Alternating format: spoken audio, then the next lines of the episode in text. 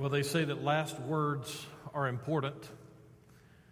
I suspect I have lived that truth out just over a year ago.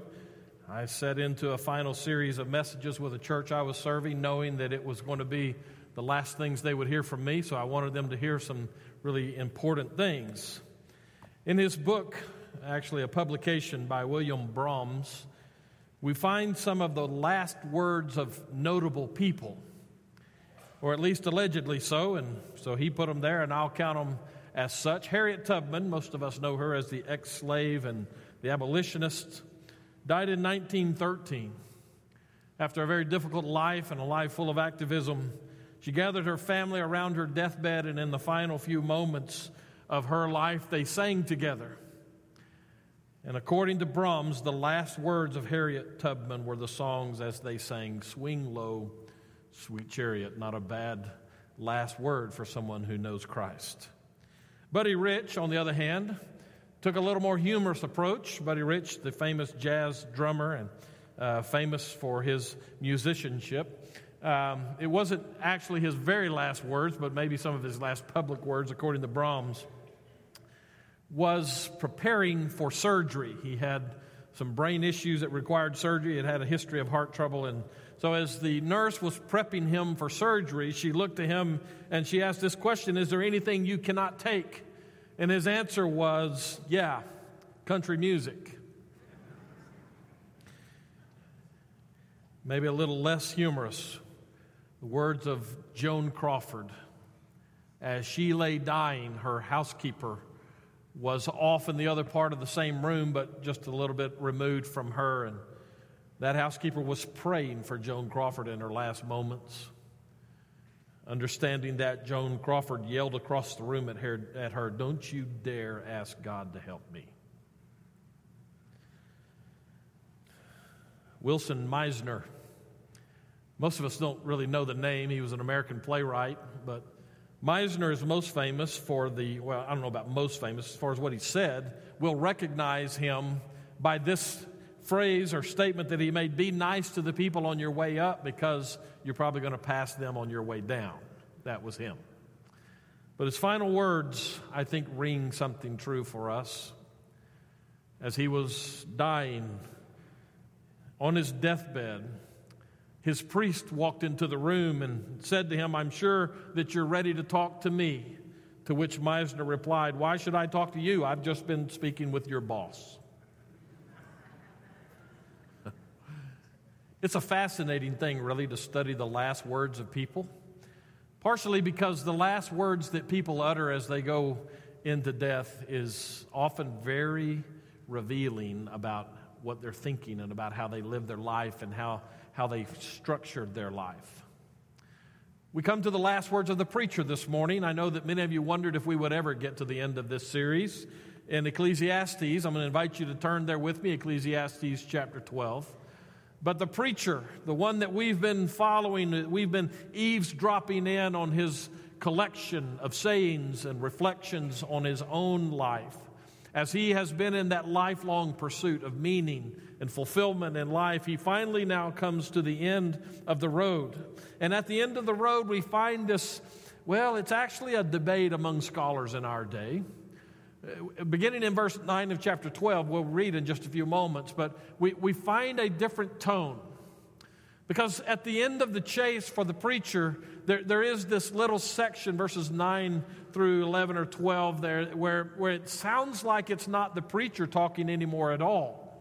And so some, some scholars would say that uh, actually what we have is the voice of a narrator, that somebody else came in at the end of the writing of the book and inserted some things to try to bring balance to it. I, I think that's a little bit crazy personally, but uh, other scholars believe no, this is the preacher talking, and he comes to the end of it and he tries to wrap up all the stuff that he said. At the end of the day, it doesn't really matter which of those two options we want to take, because at the end of the day, what we find is truth here whoever's responsible for saying it, we should listen to it. So I begin reading in verse 9 of chapter 12 of the book of Ecclesiastes. Besides being wise, the preacher also taught the people knowledge, weighing and studying and arranging many proverbs with great care. The preacher sought to find words of delight, and uprightly he wrote words of truth.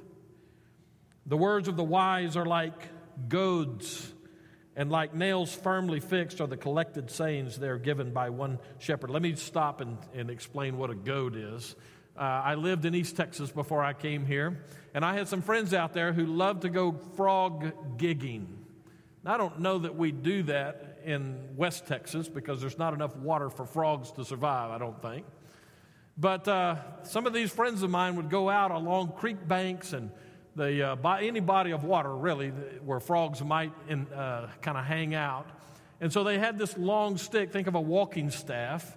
And at the end of it, they would put a few nails in there. And so as they would walk along the creek bank and they would come across a frog, they would gig the frog. And it would make for a delicious, an allegedly delicious supper for them. That's something of the picture of a goad that he refers to here. A goad, as he refers to it here, comes out of that economy where there were shepherds and sheep. And sheep being rather um, stubborn. Jesus does call his church sheep, you know. Uh, sheep being a little bit stubborn sometimes needed a little motivation to keep moving from one feeding place to another. And so the shepherd would have a goad, a stick with a nail or something like that in the end of it, and just a little shot to the to the uh, sheep would move him right on down the road. That's the picture here. And, and the picture that he's painting for us verbally is that the preacher, as he has gathered this body of wisdom, provides for us something of a motivation in life to keep us moving down the path of life, to keep us moving down the right path in life, to be more specific. So I go back to verse 11. The words of the wise are like goads, and like the nails firmly fixed are the collected sayings. They are given by one shepherd.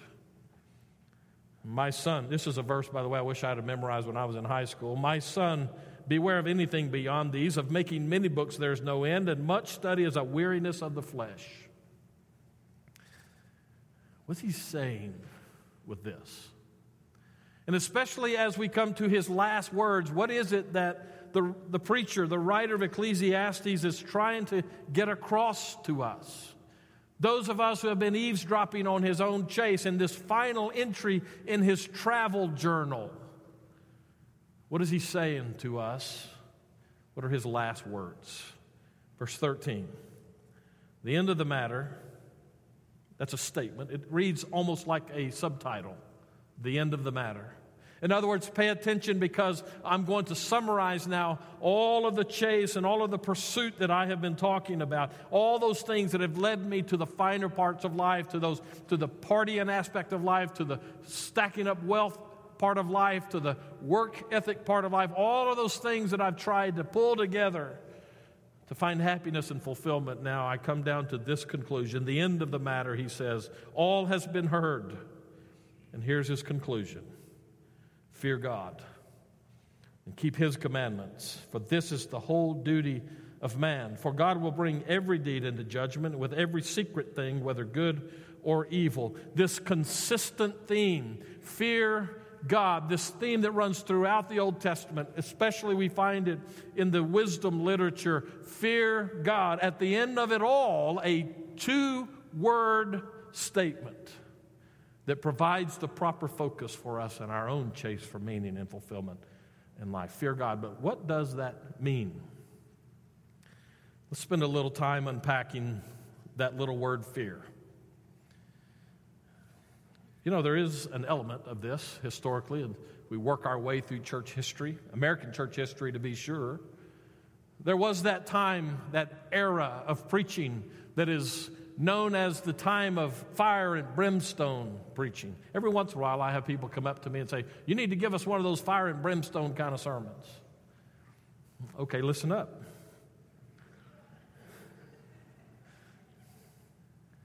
This is not the stuff that people like to hear. This, this fear, this application of the word fear, has, has an element of that in what the preacher is saying here. I don't think it's its primary purpose, as we'll get to that in just a few moments, but it is there. And so let's spend a little time as we talk about what it means when we say fear God, because one aspect of fear has the connotation of being afraid. Be afraid, be very afraid. Let me take you in that time of American preaching where that was the kind of preaching that made the headlines. As a matter of fact, it made literature books even, because one of the most famous fire and brimstone preachers of American history is a guy named Jonathan Edwards. Most of us know of Jonathan Edwards because of our literature classes in school. Because one of the most famous American pieces of literature is a sermon that was preached by Jonathan Edwards up in the northeast part of the United States, and it was entitled This Sinners in the Hands of a what kind of God? Angry God. This is the picture that some people have of God that causes them to shrink back in fear. Let me just read a few lines of that sermon. Try to put yourself into the congregation as this wiry old preacher stands up and shakes his bony little finger as he says these words, and I quote, So that thus it is, the natural, or that natural men are held in the hand of God over the pit of hell. They have deserved the fiery pit and are already sentenced to it and God is dreadfully provoked. His anger is great towards them as to those that are actually suffering the execution of the fierceness of his wrath in hell. And they have done nothing in the least to appease or abate that anger. Neither is God in the least bound by any promise to hold them up one moment. The devil is waiting for them, hell is gaping. Be afraid. Be very afraid of that God. Now, you need to understand, I'm not totally disagreeing with what Jonathan Edwards was preaching. But I don't think that's everything that the preacher is saying in these last few verses. But before we move to what I think is really his primary point, let's not lose this part. By the way, one of the reasons I say that this part of what he's saying here is verse 14 For God will bring every deed into judgment. There is that aspect where we need to understand and we need to embrace the reality that God is holy. And God does not just wink at sin as if it's no big deal. There is a part of us that needs to recapture something of that healthy fear of God. I say recapture because I'm not so sure that in our society today that there is this healthy fear of God. As a matter of fact, our society at large seems to think that God is not really someone to be afraid of. There's no element of fear in their perception of Him, largely because their perception of Him is very much a self made kind of perception of God. We get to make God out into being anything we want to be, our society might say to us. And so, who of us would ever concoct some kind of a story of a God who exacted punishment on those people who displeased Him? Our society is rampant with this perception of God that essentially says, now, God's you know, if there is a God at all, they might say, He's the one who, at the end of it all, will just kind of give you a wink and a nudge and go, It's all right, I'll pick it up for you. We know better than that. Let me say that again. We know better than that, don't we? But maybe our tendency is to shrink back inside of our own little society, inside our churches and then we make God into our own image again when we say, well, you know, at the end of the day, God is more about grace and mercy than he is about justice. Whatever else you want to call that, you're not going to find that to be a biblical statement. God is equally about grace and mercy and justice. He is a holy God. So maybe we've lost a little bit of our sense of being afraid of God. You know, when I was a teenager, I lost a little bit of, a, of the sense of being afraid of my mom and dad. My dad and my mom, for that matter, were really good at reminding me when I started losing touch with that reality.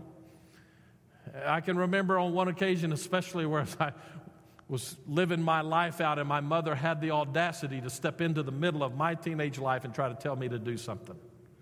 Couldn't believe it. And so I let her know in no uncertain terms that that was not her position, to which she reminded me I had plenty of reason to be afraid of her. A little more tangible reality of that, let me push you into the life of one of our children. Our son Colin is a youth minister in South Texas when he was a young boy, he was, uh, what's a good word? Obstinate. Obstinate's a good word. Colin had a way of just kind of pushing everything else to the side and just focusing in on his life and what he was wanting to do. And, and that wasn't always in line with his mama and what she wanted from him or his daddy for that matter, but in this particular case, it involves his mom. So I remember more than one occasion, but one specifically when Colin was doing something, I lost track of what it was he was doing, but I did not lose sight or lose track of the tone of voice that his mama gave to him when she said, Colin, Micah, come here. I was glad I wasn't the one in trouble. And so Colin came over. Now, one of the things Teresa did, as a matter of course, with, with our kids, when they were especially off the rails uh, and not really paying attention, she would get a tone of voice, kind of like your mom probably did, a tone of voice, and she would say to them, like she said to Colin, Colin, Micah, look at me right here. And she would point to her nose, look at me right here. Well, our kids were smart enough to know when that happened, things were about to change. And he snapped to attention and he was I, I, was watching he was just staring at her and she's pointing right here you look at me right here. And he yes ma'am. And so she began in no uncertain terms to teach him the way of the lord. And somewhere in the process of that my son said mama you're scaring me my wife's brilliant in many ways she came through with one of the most brilliant statements I've ever heard. I intend to scare you. How long has it been since you looked into the face of God in one way or another and were immediately reminded of the fact that He is God and you are not? I don't know that we spend a whole lot of time here anymore being afraid of God, and I, I don't know that I want to push it too much. I'm, I'm, emphasizing it more than I normally would here because I, I think it's one of those things we easily lose. And we can hear it in our conversations with people. When our tendency is to refer to God as the man upstairs, we may well have lost something about the, the nature of his character. When we say things like, well, you know, somebody up there likes me, let me remind you that that somebody has a name and it is God Almighty. And He is not like your next door neighbor. He is Almighty God. He is holy. He is set apart from us, and He is just, and He demands some things from us. At the end of the day, the last words of the preacher include these two small words that carry incredible implications in our lives fear God. How do you view God today? Have you gotten chummy with Him to the point? This is, this is that internal church culture, I think, where we get a little chummy with God. And we, we mistake intimacy with Him for a casual relationship with Him. Let's never forget that He is God and we are not. A little healthy fear is a good thing at the end of the day. But let's move to what I think it really is emphasizing here. That fear part is there, the be afraid part is there, but, but more than that, this is a term of reverence and respect. It, it, it carries with it a connotation of living your life in awe of God. In that is grounded our own awareness and I alluded to it just a few moments ago, but let me come back and let's double down on it for a little bit. In this fear God, as He is referring to it here and teaching us about being properly focused in our life chase, the, grounded in that is our awareness of the power of God and the knowledge of God and the holiness of God. It, it is grounded in the reality that says He is the creator and I am the created. And by definition, that puts me in a situation with Him where I cannot just be chummy with God. If I can have any relationship at all with Him, it's only because He makes it possible, not because I can, because I can't, and neither can you. And so that puts us into this, this relationship orientation where He is God. And we know that. But let me just pause a little bit with you and let me take you as far as I can into that to give you a little bit of a nudge into your lifestyle over the coming week. Let me just give you a little bit of a suggestion for homework here.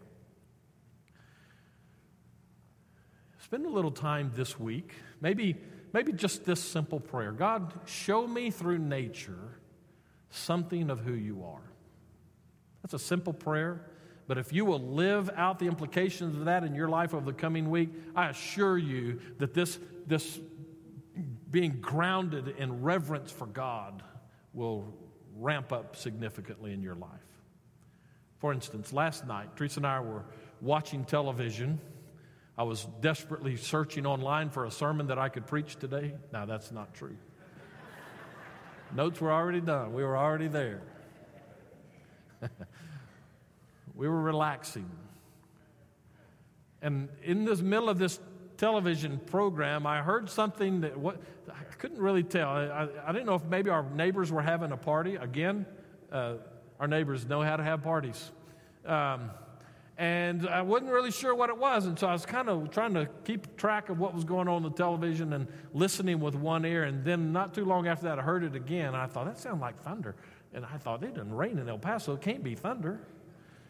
And so I jumped up and I went out and I opened the door. And as I opened the door, boy, I mean, a lightning flash just lit up the neighborhood. And about 15 seconds later, the thunder came rolling through. I grabbed my phone and I went to look online for a radar report, and sure enough, uh, there was this one little cell, thunderstorm cell, that was making its way across in front of my house. Ultimately, it went across the mountain. I don't know what happened to it then, but for about 10 minutes, I just stood outside and I watched the lightning show, listened to the thunder, and enjoyed the three drops of rain that came for us.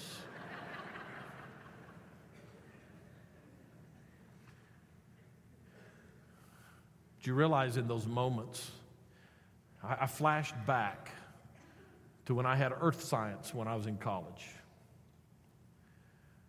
my mind started working through some of the things that happen in our atmosphere in order for us to be able to see a lightning strike like that or for rain to be squeezed out. What little moisture is in the air around here somehow got to the point that it was squeezed out, so just those handful of drops made their way down. And, and I was thinking through the, the natural process of what happens with thunder and why we hear that and why it's delayed after the lightning strike. And I was, I was putting all of those things together as I stood there and I was thinking about this message. And I thought, what an incredible thing that we serve a God. We have a relationship with a God who not only designed all of that, but had the power to just speak the words, and whoosh, there it was.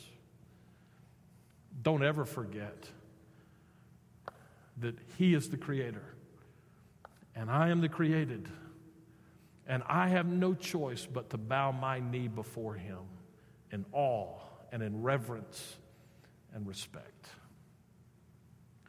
God will relate with us on a level that prods our fear, but He prefers to relate to us on a level where the Almighty God, the creator of all that is, who spoke the words and the worlds came into order, reaches down into your life and says, Walk with me. Let me be part of your life. I step down out of heaven so that you might be able to have that kind of relationship with me. That's the God that the writer of Ecclesiastes, the preacher, says, These are my last words. At the end of the chase, when the pursuit has run its course and the final entry in the logbook is written, here's what you need to take home with you fear God. Live in relationship with Him that is such that allows you to understand that He is the designer of life. We look for meaning in life and for purpose in life. Go to the source of life. God says, I am He, and I love you. Fear God, He says. That's the proper focus in our chase. And when we get that right, we're ready for the next part of it that says, keep his commandments. That's also in verse 13. Fear God and keep his commandments, for this is the whole duty of man. Here's one of the places I think we miss it.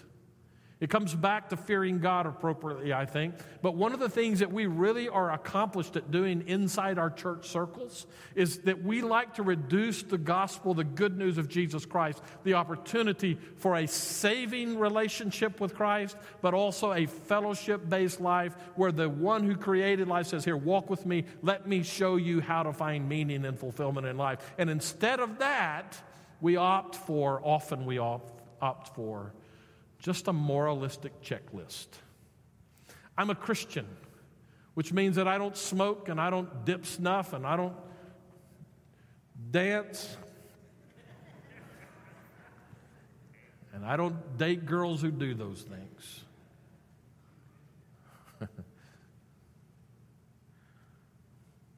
Sometimes I wonder if Jesus doesn't just get heartbroken out of our proclivity towards making moral checklists and calling it Christianity rather than doubling down in the opportunity to walk with Him every day. So we have 10 commandments that we've expanded, like the New Testament Pharisees, to over 600, and we, we, those things make our list. And so we don't do certain things and we don't do other things, and then we do some things. Those make our list. Years ago, when I was a youth minister, I first came into contact with this concern from parents. And that is why, when their children got to be 11th and 12th graders, they started wandering away from church. I was a youth minister dealing with that, and then I was a parent of teenagers. And then I was a pastor supervising youth ministers who had parents who were dealing with that. It's a common thing through the years. We have a lot of really slick answers to that.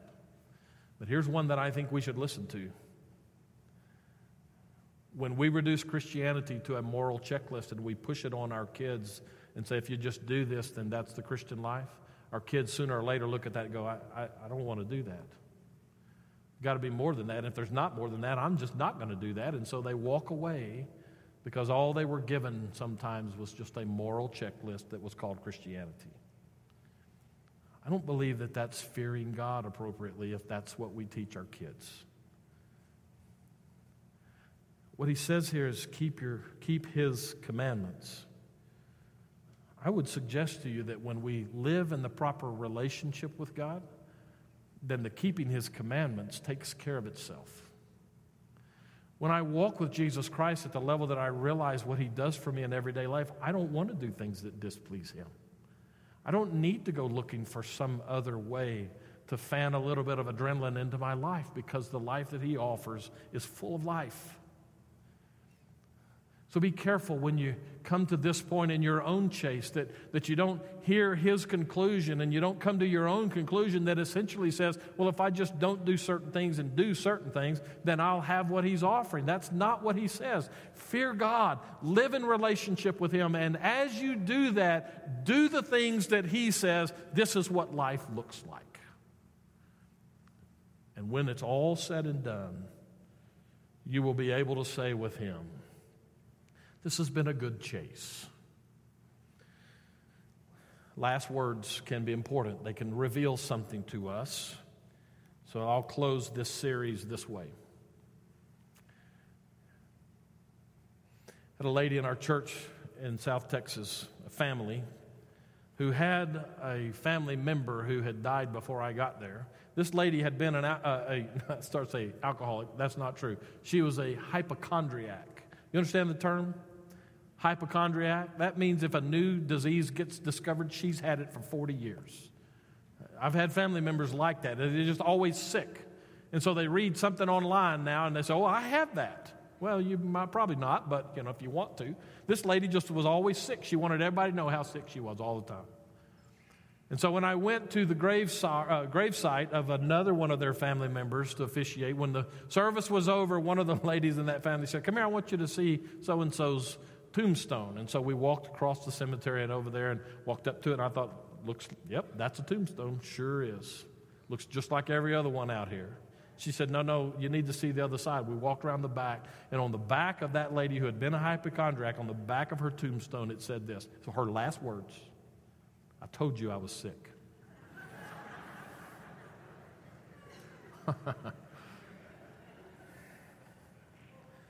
so, in all seriousness, let me ask you what do you want written on your tombstone? The last word of your life. You realize by the time you get to that point, you don't have much opportunity to influence how other people saw your life. Here's what I want on mine He walked with Jesus, and He helped us do the same. That's my chase to walk with Jesus and to help you do the same. What are you chasing? Where's God in your life? How's it going for you? Let's pray. And so, Father, we close where we started. That is, we desperately need to hear the words of life from you in a fresh way. So help us to settle into the, to the relationship that you make available only through Jesus Christ. And those of us gathered here today and those watching on TV, there's countless numbers of us who are chasing all kinds of things in life finances, fame, power, rest, excitement, relationships. We chase all kinds of stuff. So, more than anything else today, Father, we need you to help us to get properly focused so that we might pursue you as you have pursued us. And that in the relationship that you make available to us, that we would spend the rest of our lives loving Jesus and enjoying the life that only you can give through him. Help us to fear you appropriately. Change lives now in this invitation time is our prayer in Jesus' name. Amen. Let me ask you to stand if you will. We go to invitation time. Whatever God is doing, dealing with you right now. This is the time to deal with it. If we can help, we'll be down here to pray with you. If you need to make a decision of some kind, join the church, accept Christ as your Savior, just turn from the chase that you've been in. Now's a great time to do it. You come.